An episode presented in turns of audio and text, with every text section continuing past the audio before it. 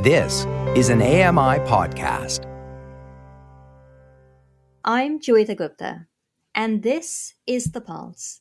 COVID 19 is a global phenomenon. The impact of the pandemic, however, has not been the same across nationalities and groups of people. Indigenous and racialized people, as well as disabled people, have borne the brunt of the pandemic and the resulting economic fallout. Public health measures designed to keep everyone safe have had disproportionate impacts on people from marginalized communities. It's important to study the impact of race on public health policy, both to better serve Black and people of color during the present crisis, but also in order to plan for the future. Today, we discuss racism and COVID 19. It's time to put your finger on the pulse.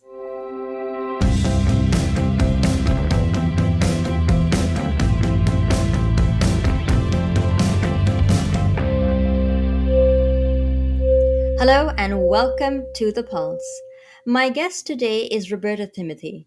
Roberta is Program Director of Black Health at the Dalla Lana School of Public Health at the University of Toronto. Roberta is also adjunct professor in the Critical Disability Studies program at York University. Her research right now looks at the impact of the pandemic on Black and African communities. Roberta, welcome to the program. It's really great to have you with us. Thank you it's really nice to have a familiar, well, like face, a voice, I guess. It's nice to have a TA from way back when, when I was an undergraduate. According to your research, what has the impact on the Black and African community been of the pandemic? So my my work pertains to working in, in, in the area of Black health.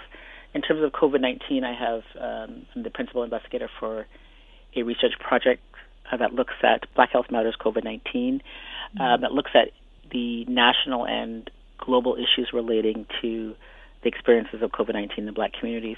We know that early on in the pandemic, when we look at who was being disproportionately impacted, we could see that the rates uh, for African people, Indigenous people, and racialized peoples were, um, you know, that were they were heavily being impacted, and that was not based on um, folks having, you know, chronic illness, but it's actually folks not experiencing equity within our healthcare systems locally and globally. So my research was focused in one particular area because you know the funding is um, not always present. So I, I I focused on a community, one community that I come from, or mm-hmm. a community that I come from, um, and was looking at uh, the heterogeneous communities of African people and um, looking at the impact of COVID, intervention, so what's being done, and also how are people resisting, how are people fighting back in terms of um, against anti-black racism and uh, health, what I call health violence. As we dig into some of your findings, I'm curious about whether some of the the measures, the public health measures that were put in place during the pandemic, things like the lockdown uh, that we've had, whether those measures have had an unintended and adverse you know impact on people from the black and african community? Definitely. I mean i think the you know lockdowns were um, people people had you know these public health measures that did not look at kind of the the black realities like what were mm-hmm. the realities for black communities. One being that um, you know housing insecurity existed before covid-19 so folks already it's very difficult um, in terms of housing in in Canada and also globally. Um, so that was an issue. You know, first of all, where people were housed, how people were housed. People were in multi generational homes, and not having access to um, really doing you know social distance when you have um, living in a small space and living with with multiple peoples. Um, mm-hmm. Also, you know, in terms of you can have a lockdown, but when you're a essential worker, who's actually working? So you had a lockdown when you know when people were at home and and doing things, but there was a, a large community of, of African, Indigenous, and racialized peoples who were working on a daily basis, working in the supermarkets, who are the PSW workers, um, personal support workers, who are you know the who are driving the bus.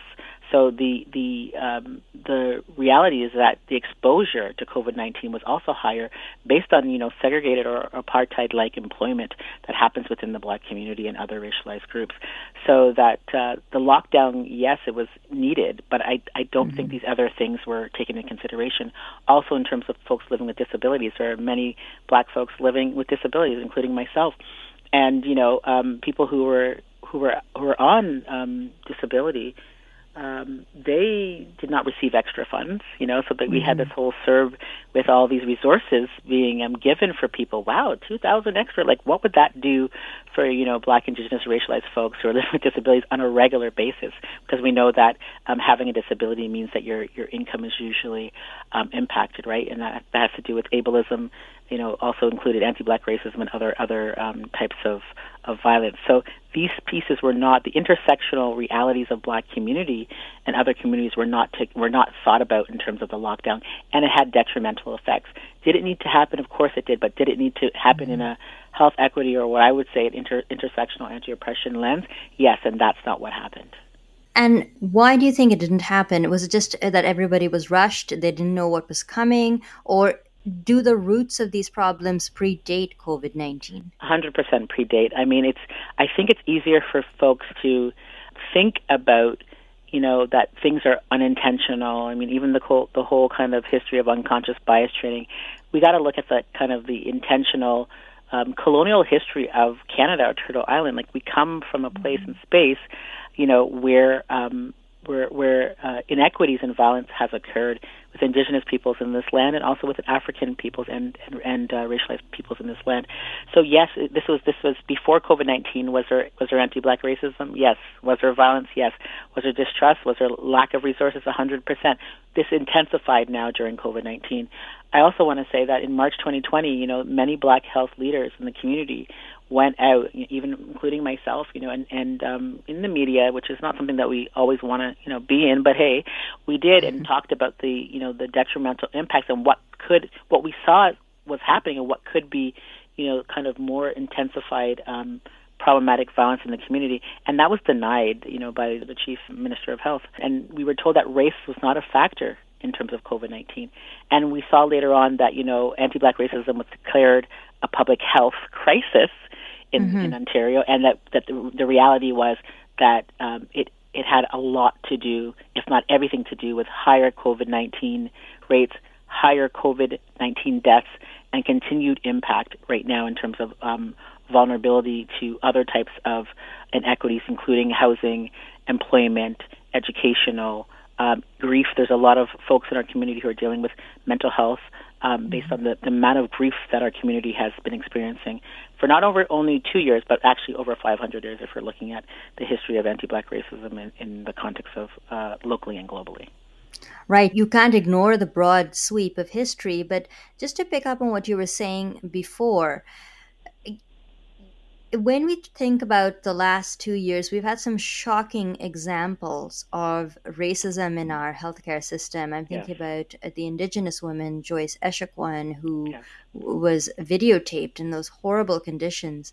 Absolutely. How awful. much of how much of this how much of this negligence uh, around race stems from ideas, especially when it comes to the Black community, that the reason the community is so susceptible to COVID 19 and has those larger numbers that we were talking about is because of comorbidity, so the higher yeah. incidence of diabetes. Do you buy that argument?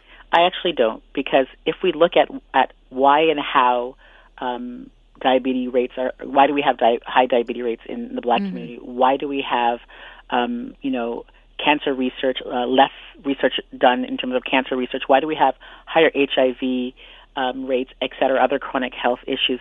There's a there's a direct connection to the experience of colonial violence and anti-black racism, and this hasn't been um, measured accurately. So the the the need for race-based data to actually prove some of the things that we already know in terms of our lived experience is really critical in this context.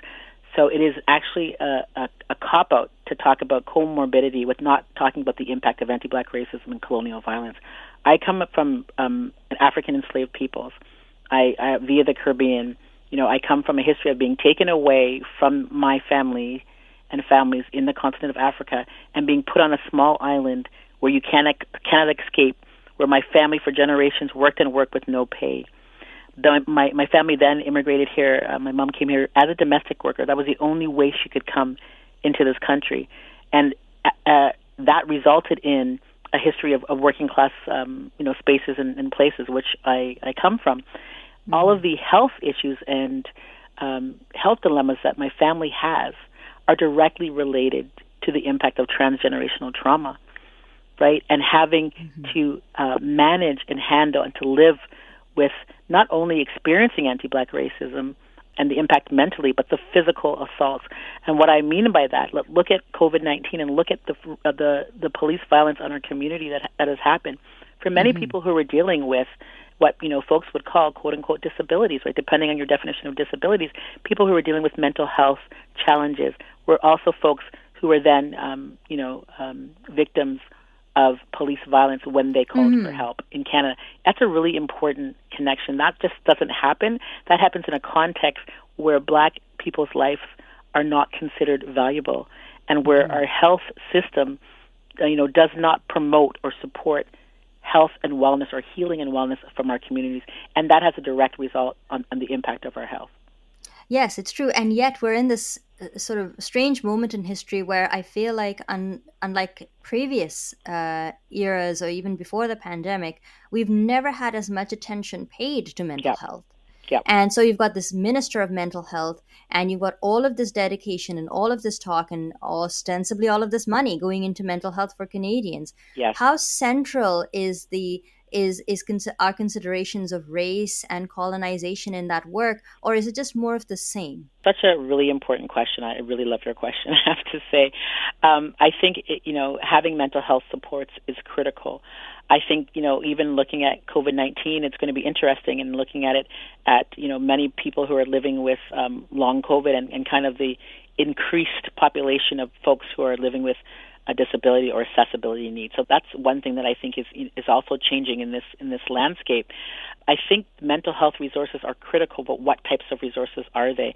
Living in a colonial society, living uh, uh you know as a person who has dealt with misogynoir, um, anti-black racism, ableism, um, and many other uh, factors, I think it's the type of uh, mental health services um, is really important. I'm also a, psych- a psychotherapist. I actually train and teach people um, in anti-oppression psychotherapy, and the the model that we developed myself and Mercedes Umana actually is a model that actually challenges colonial violence and the impact that it has on our life.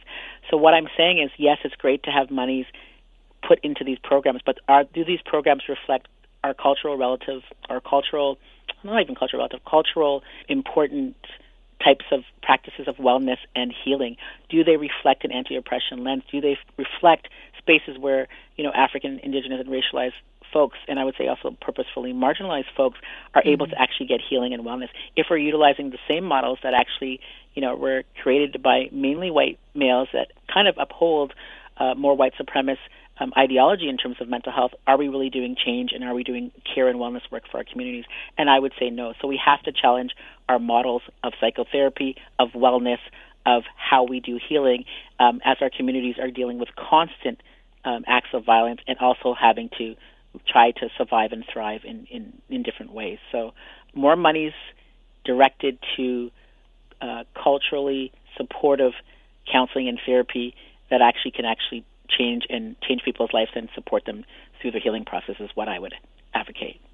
My guest today is researcher and health advocate Roberta Timothy. So, Roberta, I wanted to ask you also about the vaccine rollout, which has had some bumps uh, and false starts and all kinds of other problems in Canada.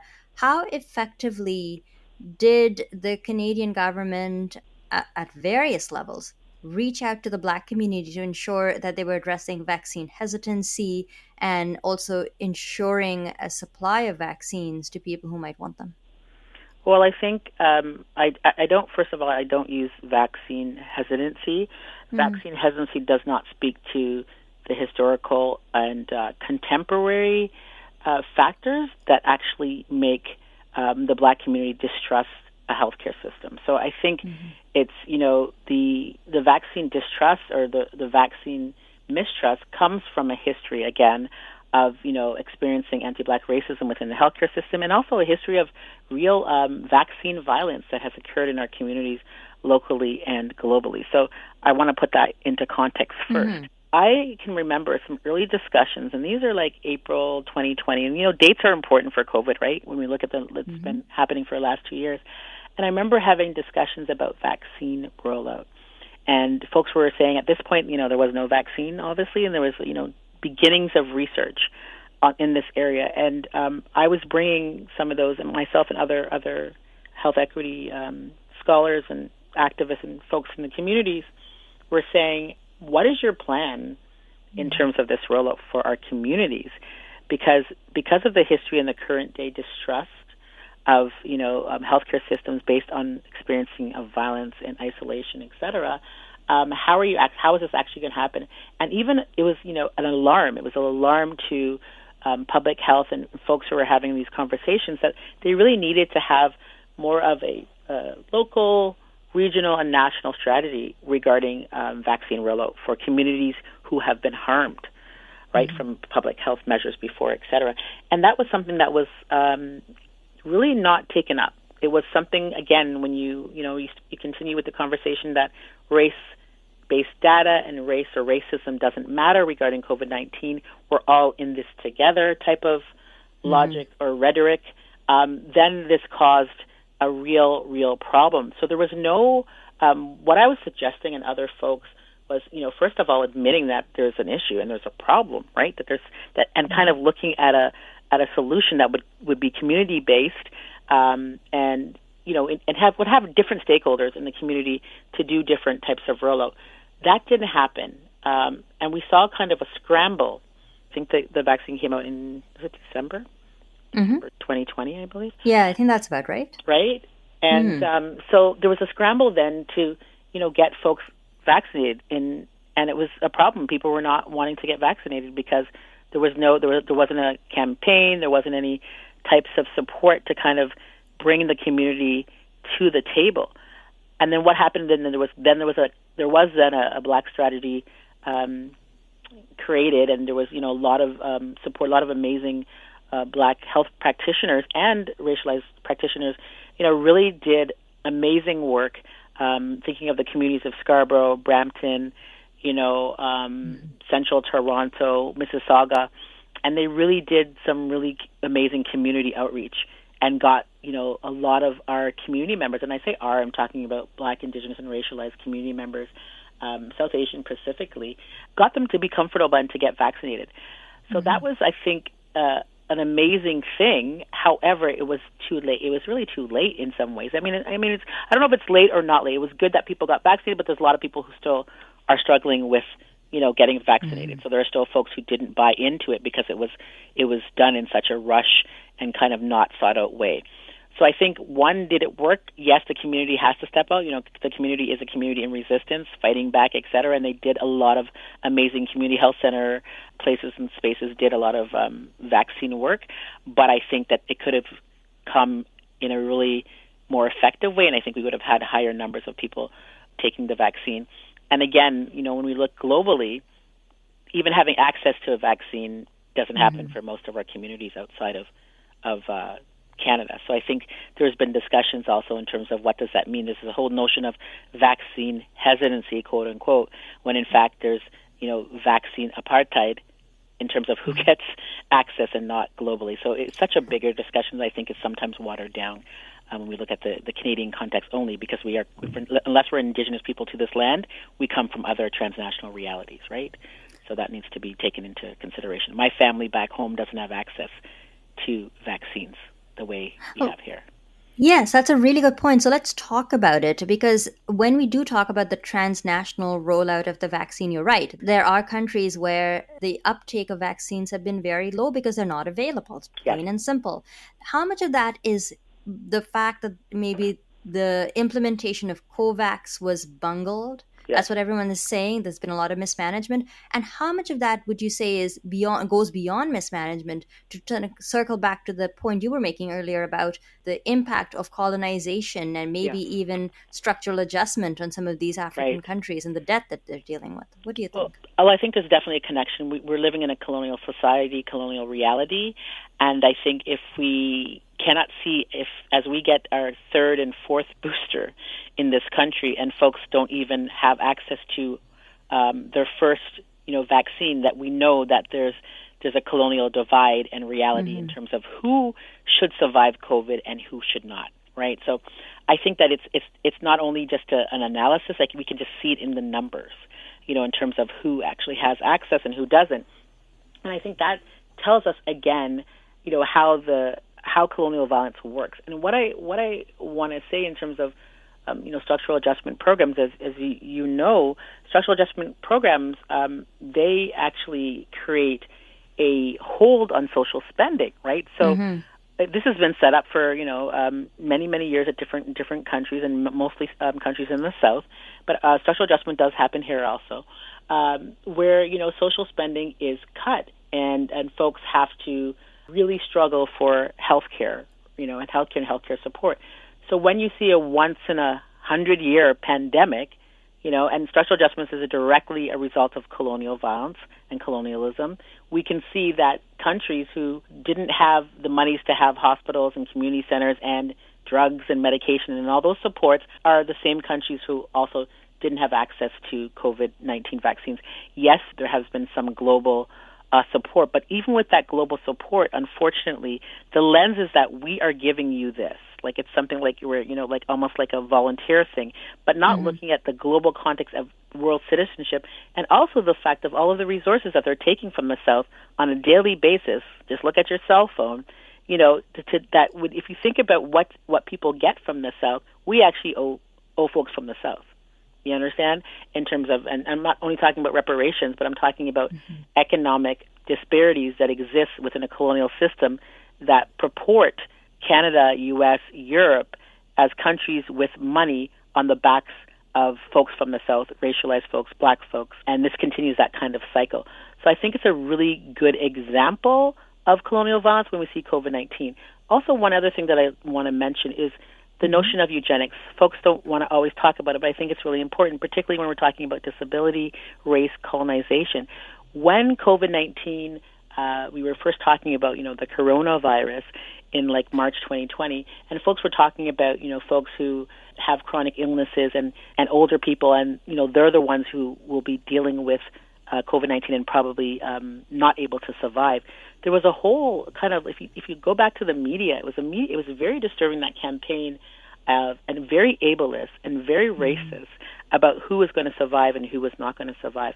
And I think if you look at the context of it globally, that's what colonization does, right? It, it creates death, loss, and it chooses who is the strongest or who is the mightiest and who is not, and then gives resources to those communities, which is exactly what has happened. You know, so who has the access to money? Who has access to resources that are not theirs? Are governments that you know, or countries where we've we've have access to three vaccines, four vaccines, and then we're looking at other countries saying, oh no, they don't have access, and they have vaccine hesitancy, which is actually not talking about the real type of eugenics uh, factors when you look at COVID nineteen. There's certain people who need to survive in this world, and there's other folks who who people are not valuing their survival or their life, and that's a real problem.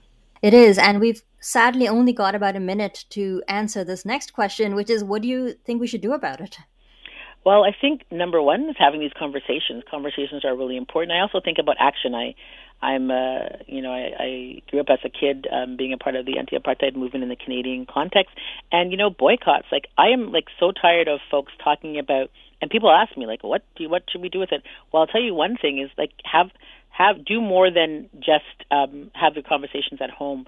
You know, lobby your lobby your uh, your politicians or your MPs. Um, let's we could we could have a, a separate campaign. You know, raising money money and raising vaccine support um, for our communities back home. We have to look outside of the box to create solutions for these these issues. We're never going to like just you know from a colonial system is never going to say, hey, you who is the colonized, can you you know what what it's interesting people actually what to do and resources are not given. We have to look outside of those those places and spaces and try to come up with um, with some ways to to do to survive. And I have to say that we are. There's so many stories and examples locally and globally, know, and my research is bringing that, that out. We're still collecting data, so we're not done with data analysis, like tentative results. That the communities locally and globally are actually doing things. They're creating their own interventions. There's people who might be, you know, cooking for people. People are sharing meds. I mean, I know that's something that people will be like, "Oh, dude, that's not you know, you're not supposed to do that."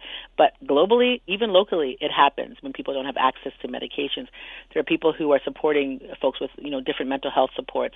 Different job losses happen, so you know different families are blending incomes to be able to survive. There's so many things that are happening that I think that we need to to look at. There's a lot of food insecurity, and, and there's a lot of um, you know growing of garden food and what you know what we call what just food that just grows or you know how do you use your food to actually support other folks or to support your neighbor. Those are some changes. I think there needs to be policy change and implementation of action right? Where you see all these anti-black racism statements against anti-black racism against all of these things but actually how are you acting?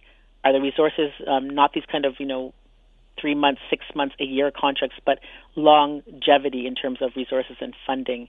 Um, those are some of the some of the things that I think are important, but also challenging what we know and what we think. We do not want to go back to the norm of white supremacy, of, of ableist culture, of you know all of these um, places and spaces where racism and sexism, um, heterosexism, ableism, and um, even refugee violence, etc., is condoned. We have to constantly uh, fight against it and and and and step up as a as a community. And I mean as a community. And when I'm talking now, as even as um, you know, Black, Indigenous, and racialized and purposely marginalized peoples who have been oppressed, we need to also create more solidarity amongst our movements and and really work together to um, not only deconstruct but dismantle all colonial violence in all of our lives. Roberta, thank you very much for speaking to us today. Thank you so much. That was Roberta Timothy. Roberta is Program Director of Black Health at the Dalla School of Public Health at the University of Toronto and also Adjunct Professor in the Critical Disability Studies program at York University. That's all the time we have today, and thanks a lot for listening to the program. Our technical producer is Nasreen Abdul Majid, and Andy Frank is the manager for AMI Audio. Thanks a lot, stay safe, and have a wonderful rest of your day.